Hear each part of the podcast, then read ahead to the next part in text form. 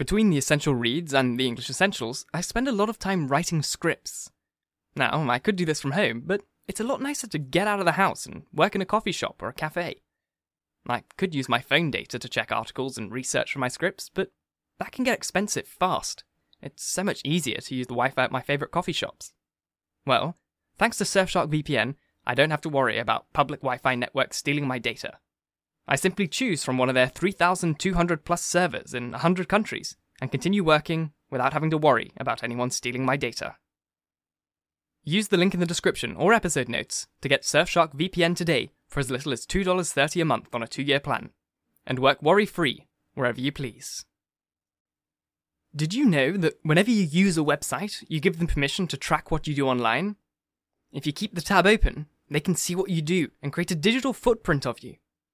Well, with Surfshark Antivirus, not only will you never have to worry about downloading any risky files, but all of your web browsing will be protected, guaranteeing that you can search freely without leaving any digital footprint, and guaranteeing that you can't be tracked online.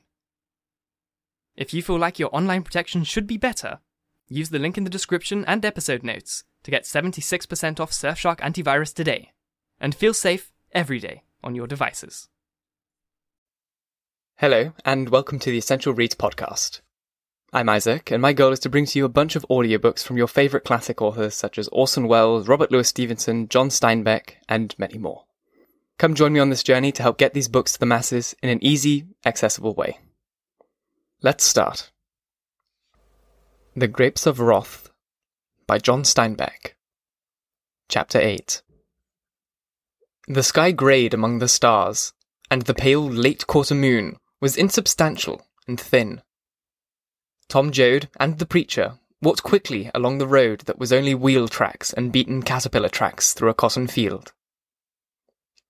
Only the unbalanced sky showed the approach of dawn.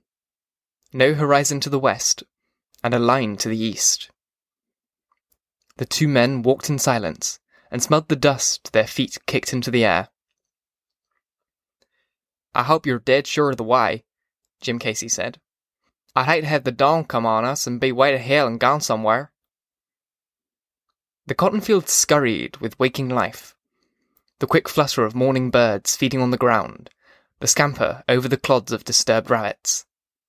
The quiet thundering of the men's feet in the dust, the squeak of crushed clods under their shoes sounded against the secret noises of the dawn. Tom said, I could shut my eyes and walk right there. Only way I can go wrong is to think about her. Just forget about her, and I'll go right there. Hell, man, I was born right around here. I run around here when I was a kid. They's a tree over there. Look, you can just make it out. Well, once my old man hung up a dead coyote in that tree. Hung there till he was all salts and melted, then dropped off. Dried up like. Jesus, I hope Ma's cooking something. My belly's caved. Me too, said Casey. Like a little eating tobacco? Keeps you from getting too hungry. Be better if we didn't start so damn early. Better if it was light. He paused to gnaw off a piece of plug. I was sleeping nice. That crazy muley done it, said Tom. He got me clear and jumpy. Wakes me up and says, Bye, Tom, I'm going on. I got places to go. And he says, Better be going too, so you'll be off of this land when the light comes. He's getting screwy as a gopher, living like he does. You'd think Indians was after him. Think he's nuts? Well, I dunno. You seen that car come last night when we had the little fire. You seen how the house was smashed? There's something purty mean going on. Course, Muley's crazy, all right. Creeping around like a coyote, that's bound to make him crazy. He'll kill somebody pretty soon, and they'll run him down with the dogs. I can see it like a prophecy. He'll get worse and worse. Wouldn't come along with us, you say? No, said Joad. I think he's scared to see people now. Wonder he'd come up to us. We'll be at Uncle John's place by sunrise. They walked along in silence for a time, and the late owls flew over towards the barns, the hollowed trees, the tank houses, where they hid from daylight. The eastern sky grew fairer, and it was possible to see the cotton plants in the greying earth. Damn if I knew how they're all sleeping at Uncle John's. He only got one room and a cooking lean-to and a little bit of barn. Must be a mob there now. The preacher said, I don't recollect that John had a family. Just a lone man, ain't he? I don't recollect much about him. Loneliest goddamn man in the world, said Joad. Crazy kind son bitch, too. Some like Muley, only worse in some ways. Might see him anywheres. At Shawnee, drunk, or visiting. A window twenty miles away. Or working at his place with a lantern. Everybody thought he wouldn't live long. A lone man like that don't live long. But Uncle John's older than Pa. Just gets stringier and meaner every year. Meaner than Grandpa. Look at the light coming, said the preacher. Silvery like. Didn't John never have no family? Well, yes, he did, and that'll show you the kind of feller he is, set in his ways. Pa tells about it. Uncle John, he had a young wife, married four months. She was in a family way, too, and one night she gets a pain in her stomach, and she says, You better go for a doctor. Well, John, he's sitting there and says, You just got a stomach ache. You ate too much. Take a dose of painkiller. You cried up your stomach and you get a stomach ache, he says. Next noon, she's out of her head and she dies about four in the afternoon. What was it? Casey asked. Poison from something she ate? No, some just burst in her uh, a, a, a, appendix or, or something. Well, Uncle John, he's always been an easygoing fella, and he takes it hard. Takes it for a sin. For a long time, he won't have nothing to say to nobody. Just walks around like he don't see nothing. And he prays some. Took him two years to come out of it. And then he ain't the same. Sorta wild. Makes a damn nuisance of himself. Every time one of us kids got worms or a gatash, Uncle John brings a doctor out. Pa finally told him he's got to stop. Kids all the time getting a gutash. He figures it's his fault his woman died. He's all the time making up to somebody, giving kids stuff, dropping a sack of meal on somebody's porch. Give away about everything he got, and he still ain't very happy. Gets walking around alone at night sometimes. He's a good farmer, though. Keeps his land nice. Poor fella, said the preacher. Poor, lonely fella. Did he go to church much when his woman died? No, he didn't. Never wanted to get close to folks. Wanted to be off alone. I never seen a kid that wasn't crazy about him. He come to our house in the night sometimes, and we knowed he'd come, 'cause just as sure as he come, there'd be a pack of gum in the bed right beside every one of us. We thought it was Jesus Christ Almighty. the preacher walked along, head down. He didn't answer, and the light of the coming morning made his forehead seem to shine, and his hands, swinging beside him, flickered into the light and out again. Tom was silent too, as though he had said too intimate a thing, and was ashamed. He quickened his pace, and the preacher kept step. They could see a little into the grey distance ahead now. A snake wriggled slowly from the cotton rows into the road. Tom stopped short of it and peered. Gopher snake, he said. Let him go. They walked around the snake and went on their way. A little colour came into the eastern sky, and almost immediately the lonely dawn light crept over the land. Green appeared on the cotton plants, and the earth was grey brown. The faces of the men lost their greyish shine. Joad's face seemed to darken with the glowing light. This is the good time, Joad said softly. When I was a kid, I used to get up and walk around by myself when it was like this. What's that ahead? A committee of dogs had met in the road in honour of a bitch. Five males, shepherd mongrels, collie mongrels, dogs whose breeds had been blurred by a freedom of social life, were engaged in complimenting the bitch. For each dog sniffed daintily and then stalked to a cotton plant on stiff legs, raised hind foot ceremoniously, and wetted. Then went back to smell. Joad and the preacher stopped to watch, and suddenly Joad laughed joyously. By God, he said. By God! Now, All the dogs met, and hackles rose, and they all growled and stood stiffly, each waiting for the others to start a fight. One dog mounted, and now that it was accomplished, the others gave way and watched with interest, and their tongues were out, and their tongues dripped. The two men walked on. By God, Joad said. I think that up dog is our Flash. I thought he'd be dead. Come, Flash, he laughed again. What the hell, if somebody called me, I wouldn't hear him neither. Reminds me of a story we tell about Willie Feeley when he was a young feller. Willie was bashful, awful bashful. Well, one day he takes a heifer over to Graves' bull. Everybody was out but Elsie Graves, and Elsie wasn't bashful at all. Willie stood there, turning red, and he couldn't even talk. Elsie says, I know what you come for. The bull's out in the back of the barn. Well, they took the heifer out there, and Willie and Elsie sat on the fence to watch. Pretty soon, Willie got feeling pretty fly. Elsie looks over and says, like she don't know, What's matter, Willie? Willie's so randy, he can't hardly set still. By God, he says, by God, I wished I was a doing that. Elsie says, Why not, Willie? It's your heifer. The preacher laughed softly. You know, he said, it's a nice thing not being a preacher no more. Nobody to tell stories when I was there, or if they did, I couldn't laugh. I couldn't cuss. Now I cuss all I want, any time I want. It does a fella good to cuss if he wants to. A redness grew out of the eastern horizon, and on the ground birds began to chirp sharply. Look, said Joad, right ahead. That's Uncle John's tank. Can't see the windmill, but there's his tank. See it against the sky? He speeded up his walk. I wonder if all the folks are there. The hulk of the tank stood above a rise. Joad, hurrying, raised a cloud of dust about his knees. I wonder if Ma. They saw the tank legs now. The house, a square little box, unpainted and bare. And the barn, low roofed and huddled. Smoke was rising from the tin chimney of the house. In the yard was a litter, piled furniture, the blades and motors of the windmill, bedsteads, chairs, tables.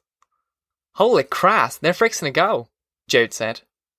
A truck stood in the yard, a truck with high sides, but a strange truck, for while the front of it was a sedan, the top had been cut off in the middle and the truck bed fitted on. And as they drew near, the men could hear pounding from the yard, and as the rim of the building sun came over the horizon, it fell on the truck, and they saw a man, and the flash of his hammer as it rose and fell, and the sun flashed on the windows of the house. The weathered boards were bright. Two red chickens on the ground flamed with reflected light. Don't yell, said Tom. Let's creep up on 'em like. And he walked so fast that the dust rose as high as his waist. And then he came to the edge of the cotton field. Now they were in the yard proper. Earth, beaten hard, shiny hard, and a few dusty crawling weeds on the ground and Joad slowed as though he feared to go on. The preacher, watching him, slowed to match his step. Tom sauntered forward, sidled embarrassingly towards the truck. It was a Hudson Super 6 sedan, and the top had been ripped in two with a cold chisel. Old Tom Joad stood in the truck bed and was nailing on the top rails of the truck sides. His grizzled, bearded face was low over his work, and a bunch of sixpenny nails stuck out of his mouth. He set a nail, and his hammer thundered it in. From the house came a clash of the lid of the stove and the wail of a child. Joad sidled up to the truck bed and leaned against it, and his father looked at him and did not see him. His father set another nail and drove it in. A flock of pigeons started from the deck of the tank house and flew around and settled again, and strutted to the edge to look over. White pigeons and blue pigeons, and greys with iridescent wings. Joad hooked his fingers over the lowest bar of the truck side. He looked up at the aging, greying man on the truck. He wet his thick lips with his tongue, and he said softly, Pa? What do you want? Old Tom mumbled round his mouthful of nails. He wore a black, dirty slouch hat and a blue work shirt, over which was a buttonless vest. His jeans were held up by a wide harnessed leather belt with a big square brass buckle, leather and metal, polished from years of wearing. And his shoes were cracked, and the soles swollen, and boat shaped from years of sun, and wet, and dust. The sleeves of his shirt were tight on his forearms, held down by the bulging, powerful muscles. His stomach and hips were lean, and legs short, heavy, and strong. His face, squared by a bristling pepper and salt beard, was drawn down to the forceful chin. A chin thrust out and built out by the stubble beard, which was not so greyed on the chin, and gave weight and force to its thrust. Over old Tom's unwhiskered cheekbones, the skin was as brown as meerschaum, and wrinkled in rays around his eye corners from squinting. His eyes were brown, black coffee brown, and he thrust his head forwards when he was looking at a thing, for his bright, dark eyes were failing. His lips, from which the big nails protruded, were thin and red. He held his hammer suspended in the air, about to drive a set nail, and he looked over the truck side at Tom, looked resentful at being interrupted. And then his chin drove forward, and his eyes looked at Tom's face. And then gradually his brain became aware of what he saw. The hammer dropped, slowly to his side, and with his left hand he took the nails from his mouth, and he said wonderingly, as though he told himself the fact, It's Tommy. And then, still informing himself, It's Tommy, come home. His mouth opened again, and a look of fear came into his eyes. Tommy, he said softly, you ain't busted out? You ain't got to hide? He listened, tensely. Nah, said Tom. I'm paroled. I'm free. I got my papers.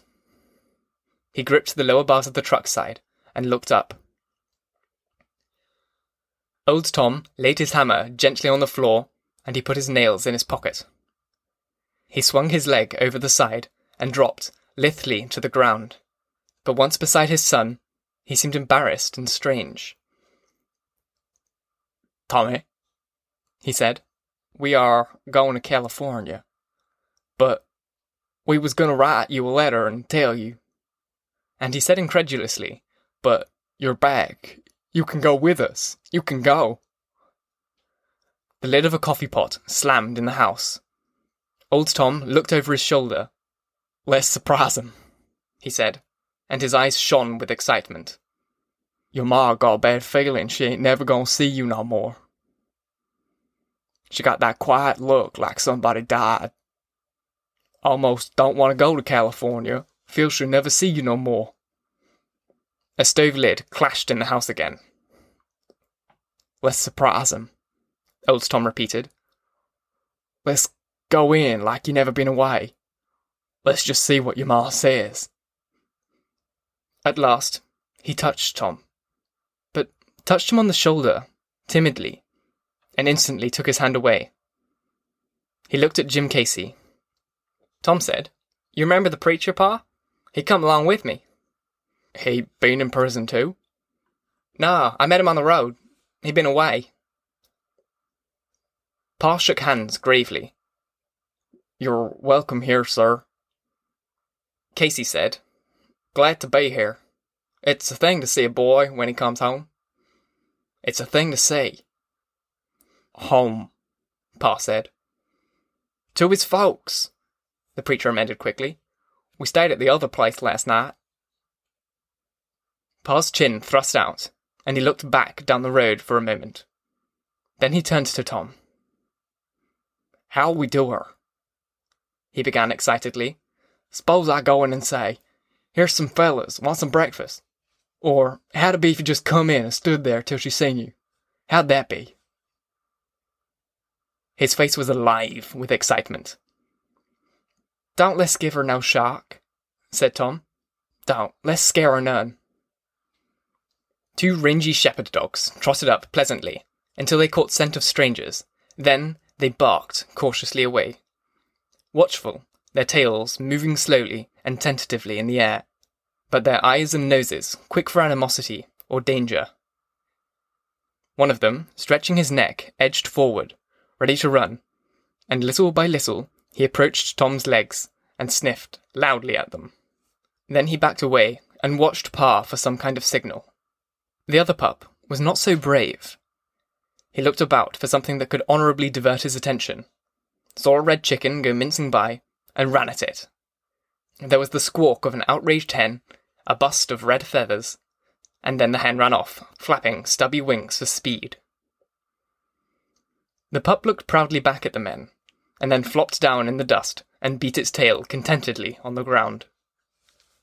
Come on, said Pa. Come on in now. She gotta see you. I gotta see her face when she sees you. Come on. She'll yell breakfast in a minute. I heard her slap the salt pork in the pan a good time ago. He led the way across the fine dusted ground. There was no porch on this house, just a step and then the door.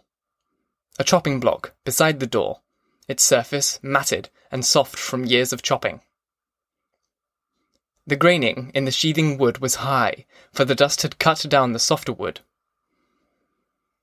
The smell of a burning willow was in the air, and as the three men neared the door, the smell of frying side meat and the smell of high brown biscuits and the sharp smell of coffee rolling in a pot. Pa stepped up into an open doorway and stood there blocking it with his wide, short body. He said, Ma, there's a couple of fellas just come along in the row, and they wonder if we could spare a bite. Tom heard his mother's voice and remembered the cool, calm drawl, friendly and humble. Let 'em come, she said, we got a plenty. Tell 'em they gotta wash their hands. The bread is done. I'm just taking up the side meat now. And the sizzle of angry grease came from the stove. Pa stepped inside, clearing the door, and Tom looked in at his mother. She was lifting the curling slices of pork from the frying pan. The oven door was open, and a great pan of high brown biscuits stood, waiting there. She looked out the door, but the sun was behind Tom, and she only saw a dark figure outlined by the bright yellow sunlight. She nodded pleasantly. Come in, she said. Just lucky I made plenty of bread this morning. Tom stood, looking in. Ma was heavy, but not fat, thick, with childbearing and work. She wore a loose Mother Hubbard of grey cloth in which there had once been coloured flowers, but the colour was washed out now, so that the small flowered pattern was only a little lighter grey than the background. The dress came down to her ankles, and her strong, broad, bare feet moved quickly and deftly over the floor.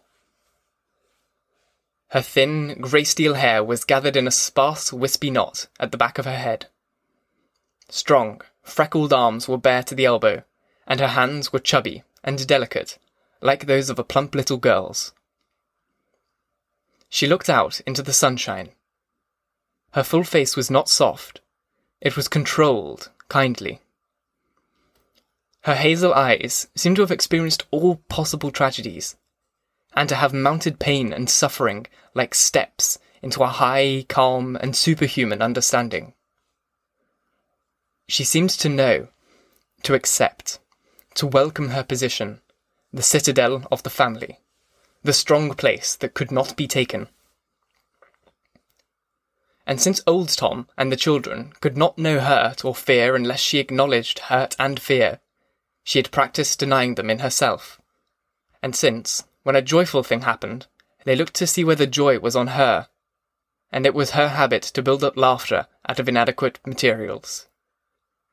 But better than joy was calm imperturbability could not be depended upon. And from her great and humble position in the family, she had taken dignity and a clean, calm beauty. From her position as healer, her hands had grown sure and cool and quiet. From her position as arbiter, she had become as remote and as faultless in judgment as a goddess. she seemed to know that if she swayed, the family shook, and if she ever really deeply wavered or despaired, the family would fall. The family will to function would be gone. She looked out into the sunny yard at the dark figure of a man.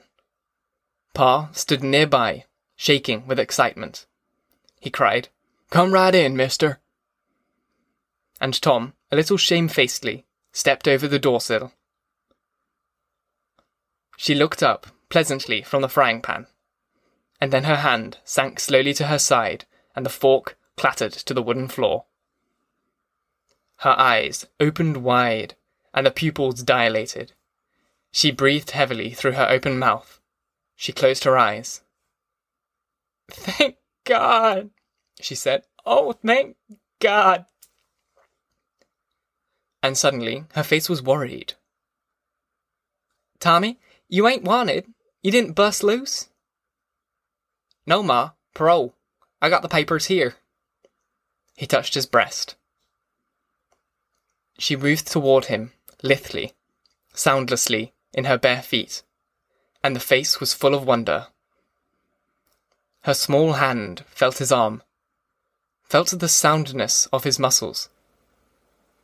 And then her fingers went up to his cheek as a blind man's fingers might. And her joy was nearly like sorrow. Tom pulled his underlip between his teeth and bit it.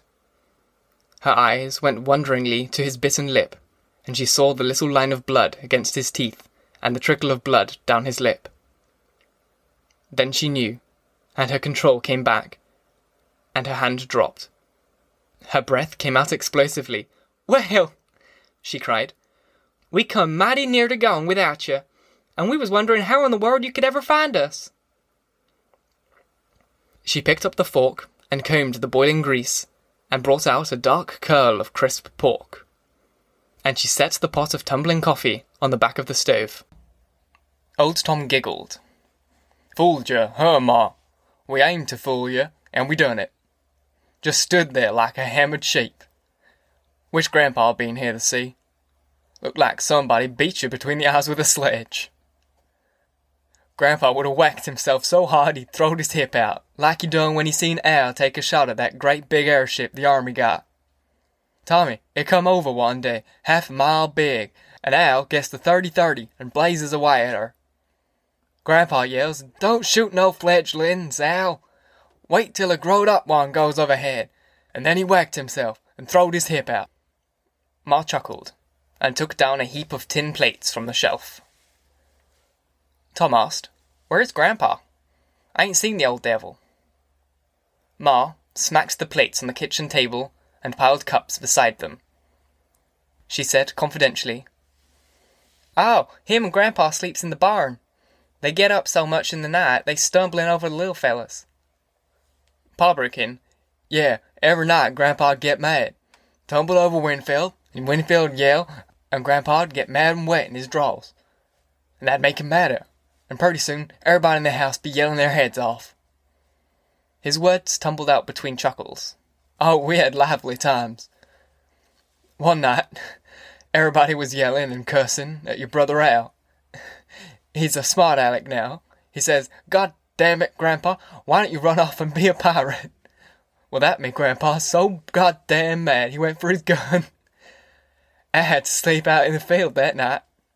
But now Grandma and Grandpa both sleeps in the barn. Ma said they can just get up and go outside when they feel like it. Pa, run on out and tell him Tommy's home. Grandpa's a favourite of him. Of course, said Pa. I should have done it before.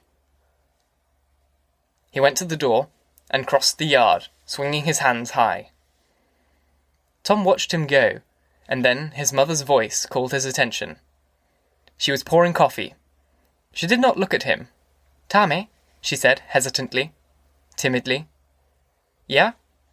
His timidity was set off by hers, a curious embarrassment. Each one knew the other was shy, and became more shy in the knowledge. Tommy, I got to ask you, you ain't mad? Mad, Ma? You ain't poisoned mad? You don't hate nobody? They didn't do nothing in that jail to rot you out with crazy mad? He looked sideways at her, studied her, and his eyes seemed to ask how she could know such things. No. No, he said. I was for a little while, but I ain't proud like some fellas. I let stuff run off me. What's the matter, Ma? Now she was looking at him, her mouth open, as though to hear better, her eyes digging to know better. Her face looked for the answer that is always concealed in language. She said in a confusion, I knowed Purty Boy Floyd. I knowed his ma. They was good folks. He was full of hell, sure. Like a good boy ought to be. She paused, and then her words poured out. I don't know all like this, I know it. He done a little bad thing, and they hurt him. Caught him and hurt him, so he was mad. And the next bad thing he done was mad, and they hurt him again. And pretty soon he was mean mad. They shot at him like a varmint, and he shot back, and then they run at him like a coyote, and him a snapping and a snarling, mean as Lobo. And he was mad. He wasn't no boy or no man no more. He was just a walking chunk of mean mad.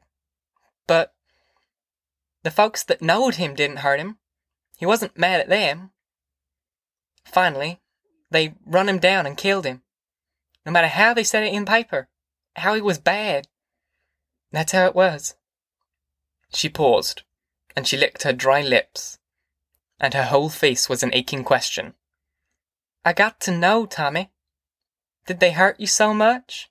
Did they make you mad like that? Tom's heavy lips were pulled tight over his teeth. He looked down at his big, flat hands. No, he said. I ain't like that. He paused and studied the broken nails which were ridged like clamshells. All the time in stir, I kept away from stuff like that. I ain't so mad. She sighed, thank God, under her breath. He looked up, quickly. Ma, when I seen what they done to our house. She came near him then, and stood close, and she said passionately, Tommy, don't you go fighting them alone. They'll hunt you down like a coyote. Tommy, I got to thinking and dreaming and wondering. They say there's a hundred thousand of us shoved out. If we was all mad the same way, Tommy, they wouldn't hunt nobody down. She stopped. Tommy, looking at her, gradually dropped his eyelids until just a short glitter showed through his lashes. Many folks feel that way? he demanded. I don't know. Just kind of stunned. Walking round like they was half asleep. From outside and across the yard came an ancient, creaking bleat. Praise God for victory! Tom turned his head and grinned. Grandma finally had him home. Ma, he said, you was never like this before. Her face hardened, and her eyes grew cold. I never had my house pushed over, she said. I never had my family stuck out on the road. I never had to sell everything. Here they come now. She moved back to the stove and dumped the big pan of bulbous biscuits on two thin plates. She shook flour into the deep grease to make gravy, and her hand was white with flour. For a moment, Tom watched her, and then he went to the door. Across the yard came four people. Grandpa was ahead, a lean, ragged, quick old man, jumping with quick steps and favouring his right leg the side that came out of joint. He was buttoning his fly as he came, and his old hands were having trouble finding the buttons. He had buttoned up the top button into the second buttonhole, and that threw the whole sequence off. He wore dark, ragged pants, and a torn blue shirt, open all the way down, and showing long grey underwear, also unbuttoned.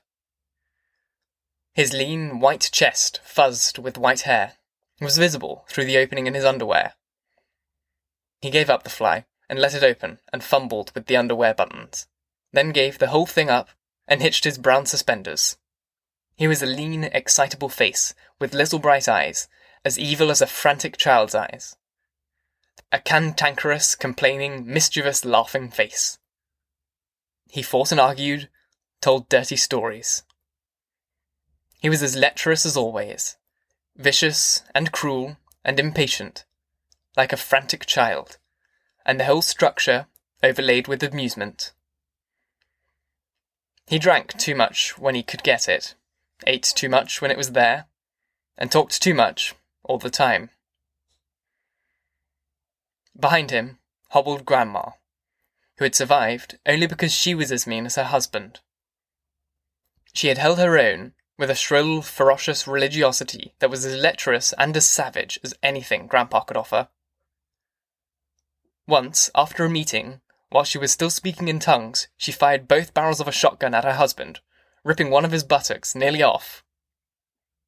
And after that, he admired her, and did not try to torture her as children torture bugs. As she walked, she hiked her Mother Hubbard up to the knees, and she bleated her shrill, terrible war cry Praise God for victory! Grandma and Grandpa raced each other to get across the broad yard. They fought over everything, and loved and needed the fighting. Behind them, moving slowly and evenly, but keeping up, came Pa and Noah. Noah, the firstborn, tall and strange, walking always with a wondering look on his face, calm and puzzled. He had never been angry in his life. He looked in wonder at angry people. Wonder and uneasiness, as normal people look at the insane.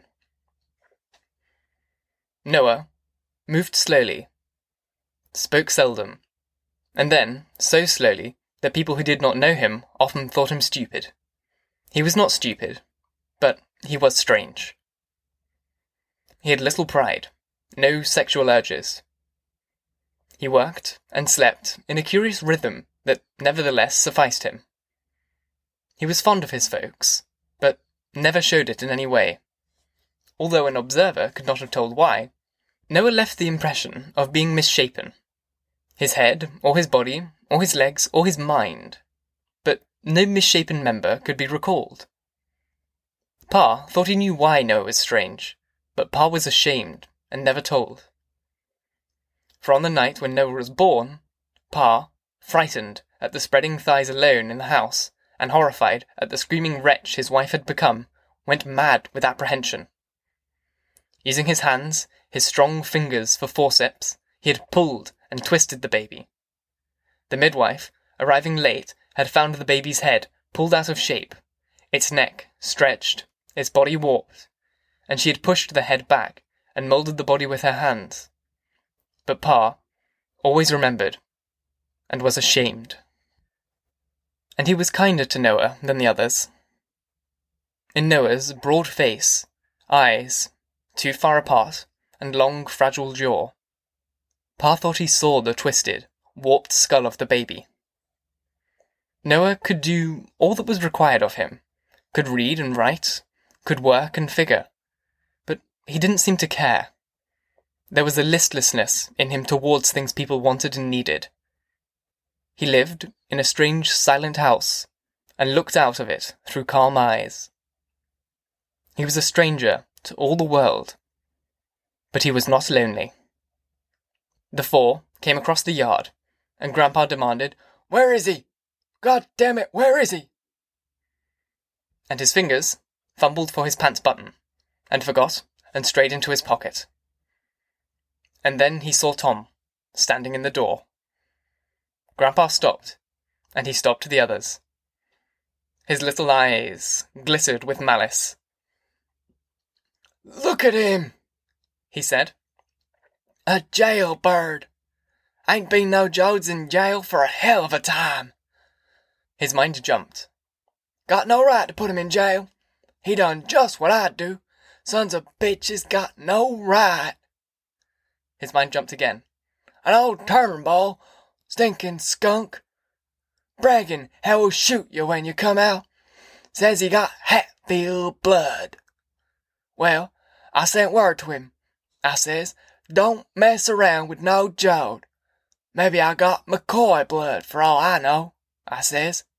You lay your sights anywhere near Tommy, and I'd take it and I'd ram it up your ass, I says. Scared him too.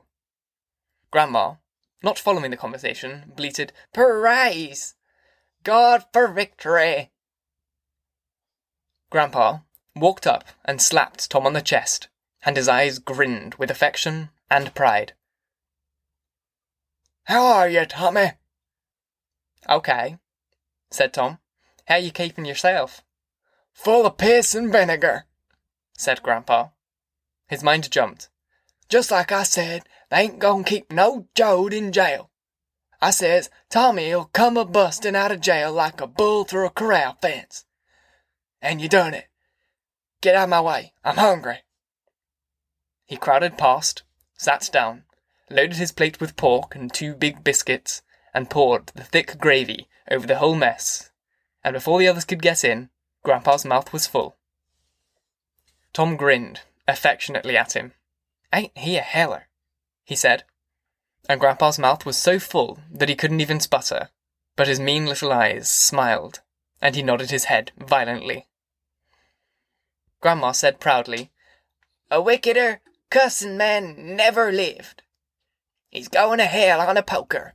Praise God. Wants to drive the truck, she said spitefully. Well, he ain't going to.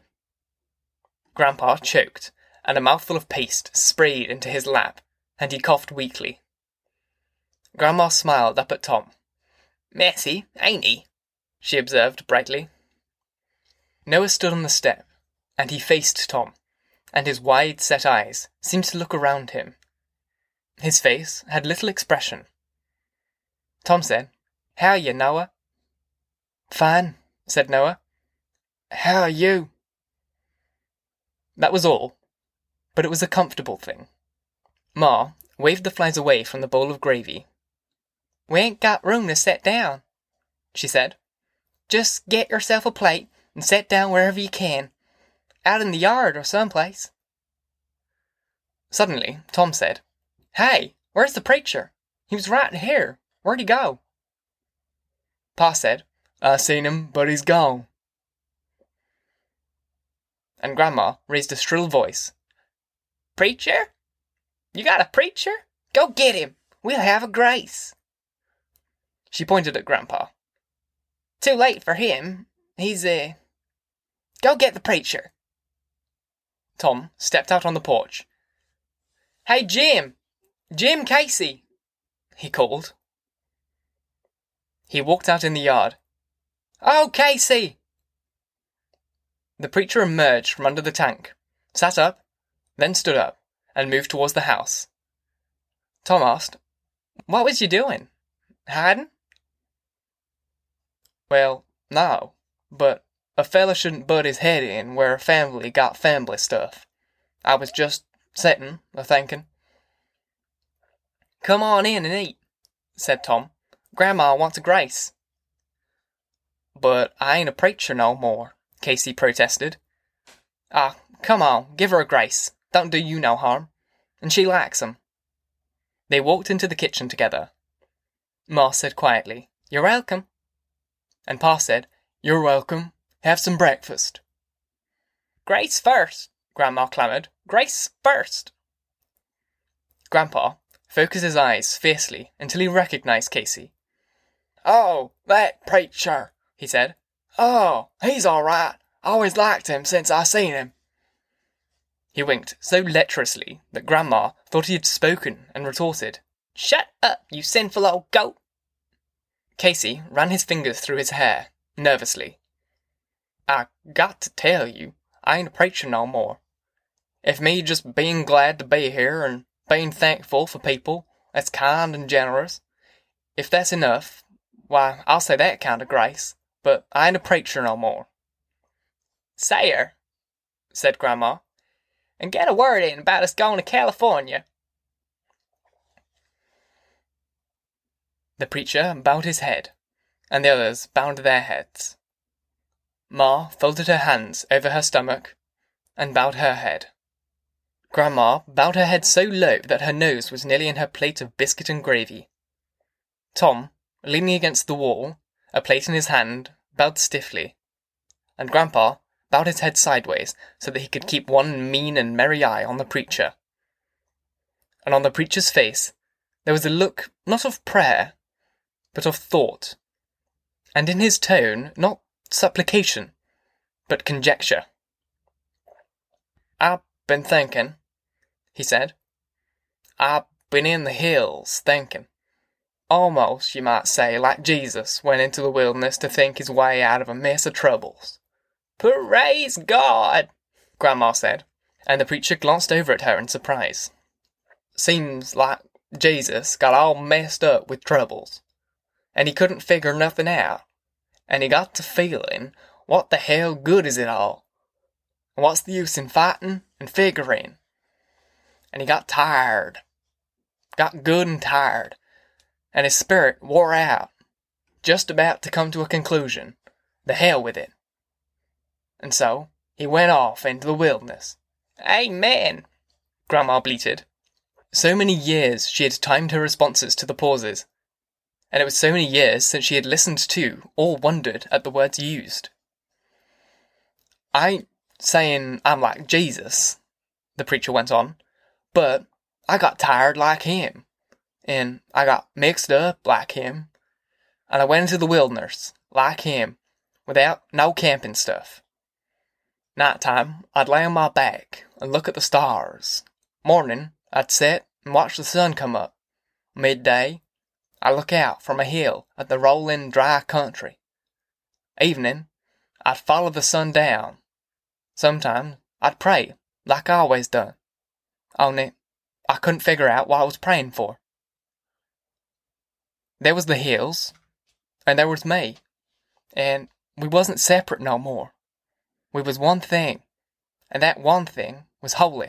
Hallelujah, said Grandma, and she rocked a little back and forth, trying to catch hold of an ecstasy.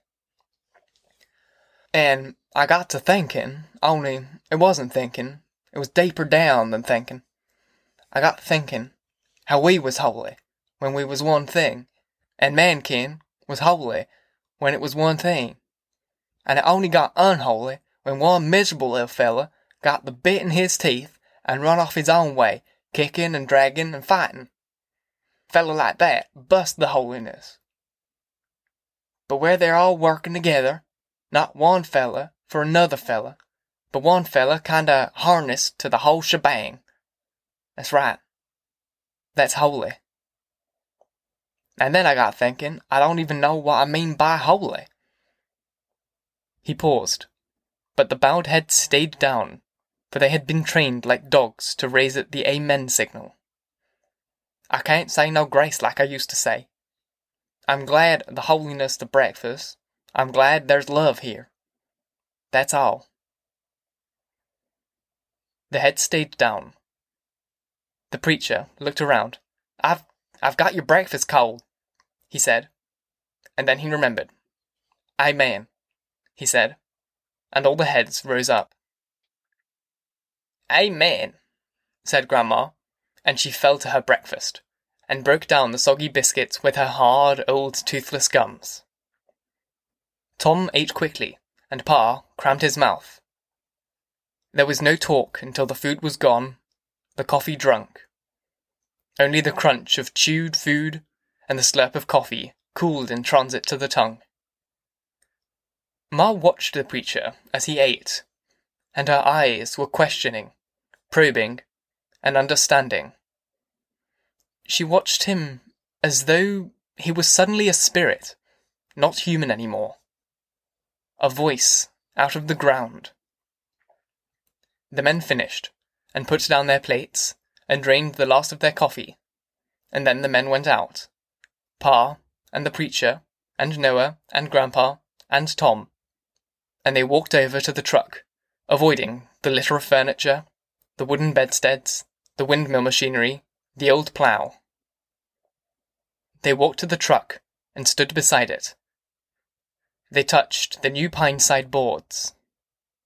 Tom opened up the hood and looked at the big greasy engine, and Pa came up beside him. He said, Your brother, Al, looked over before we bought her. He says she's all right. What's he know? It's just a squint, said Tom. He worked for a company, drove truck last year. He knows quite a little. Smart Alec, he is. He knows. He can tinker an engine, Al can. Tom asked, Where's he now? Well, said Pa, he's a billy goatin' round the country, Tom tomcatting hisself to death. Smart Alec, sixteen years older, and his nuts just a egging him on. He don't think of nothing but girls and engines. A plain smart Alec. Ain't been in nights for a week. Grandpa, fumbling with his chest, had succeeded in buttoning the buttons of his blue shirt into the buttonholes of his underwear. His fingers felt that something was wrong, but did not care enough to find out. His fingers went down to try and figure out the intricacies of buttoning his fly. I was worse, he said happily. I was much worse. I was a heller, you might say. Why, there was a camp meeting, right? In Sallisaw, when I was a young feller, a little bit older Al. He's just a squirt and pumpkin soft. But I was older, and we was to this here camp meeting. Five hundred folks there, and a proper sprinkling of young heifers. You look like a heller yet, Grandpa, said Tom. Well, I am kinda. But I ain't nowhere near the feller I was. Just let me get out to California where I can pick me an orange when I want. Or grapes. There's a thing I ain't never had enough of. Gonna get me a whole big bunch of grapes off a bush, or whatever, and I gonna squash 'em on my face and let 'em run off of my chin. Tom asked, Where's Uncle John? Where's Rosasharn? Where's Ruthie and Winfield? Nobody said nothing about them yet. Pa said nobody asked. John gone to Sallisaw with a load of stuff to sell, pumps, tools, chickens, and all the stuff we brung over. Took Ruthie and Winfield with him. Went for daylight. Funny, I never saw him, said Tom. Well, you come down from the highway, didn't you? He took the back way, by Cowlington. And Rosasharn, she's nesting with Connie's folks. By God, you don't even know Rosasharn's married Connie Rivers. You remember Connie? Nice young fella. And Rosasharn's due about three, four, five months now. Swelling up right now. Looks fine. Jesus, said Tom. Rosasharn was just a little kid, and now she's gonna have a baby? So damn much happens in four years if you're away. When you think to start out west, Pa? Well, we gotta take this stuff and sell it. If Al gets back from his squirting round, I figure we could load the truck and take all of it in. Maybe we could start out tomorrow or day after. We ain't got so much money, and a fella says it's damn near two thousand miles to California.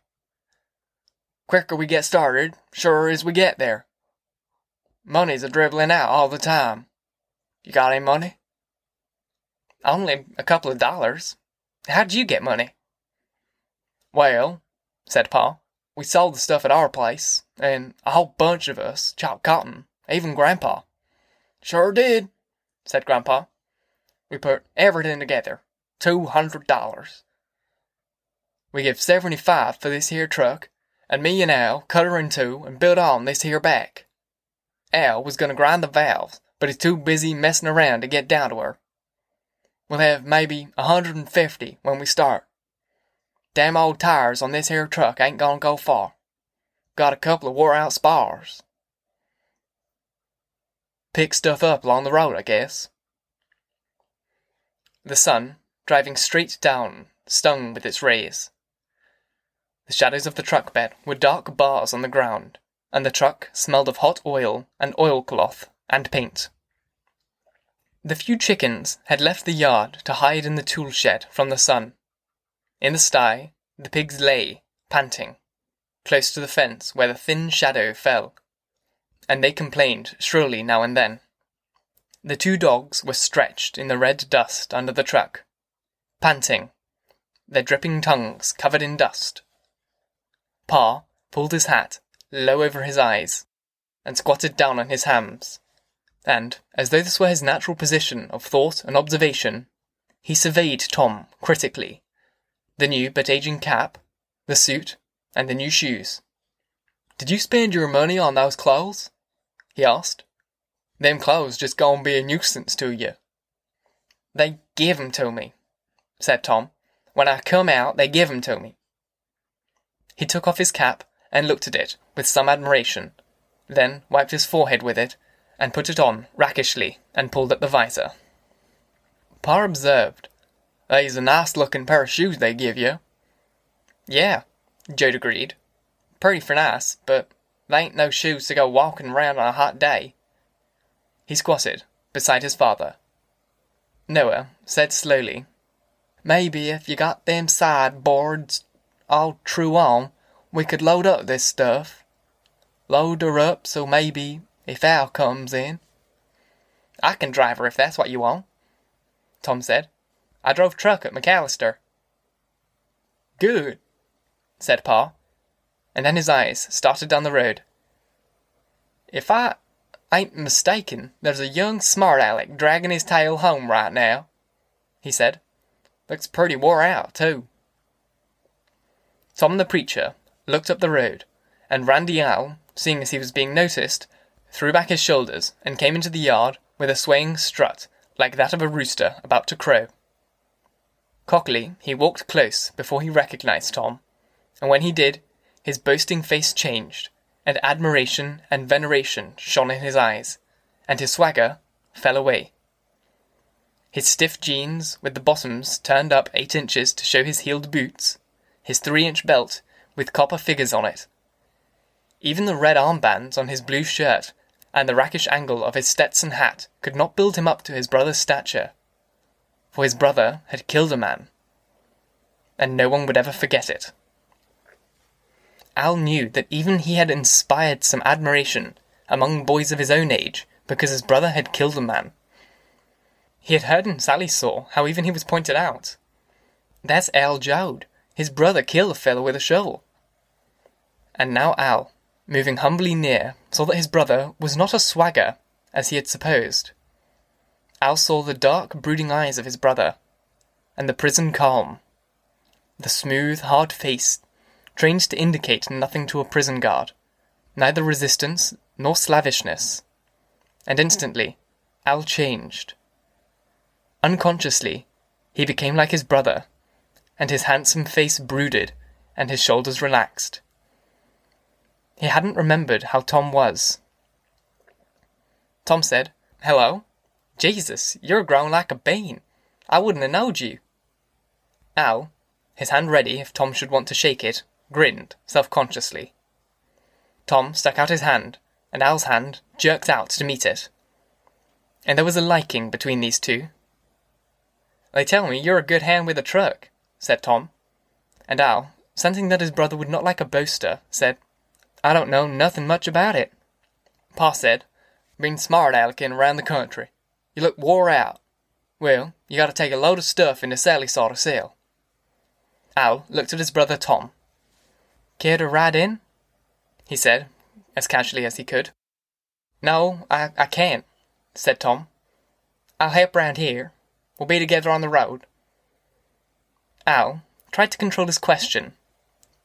Did. did you bust out? Of jail? No, said Tom. I got paroled. Oh, and I was a little disappointed. Thank you so very much for listening. If you enjoyed, please leave a review. And if you really want to support me, share this chapter with your friends, family, and whoever you feel would enjoy it. And if you really wish to support me, head to my Patreon. The link is in the episode notes. If you choose to follow the podcast, you'll have three new chapters per week Monday, Wednesday, and Friday. Once again, I thank you for listening. And until next time, bye bye.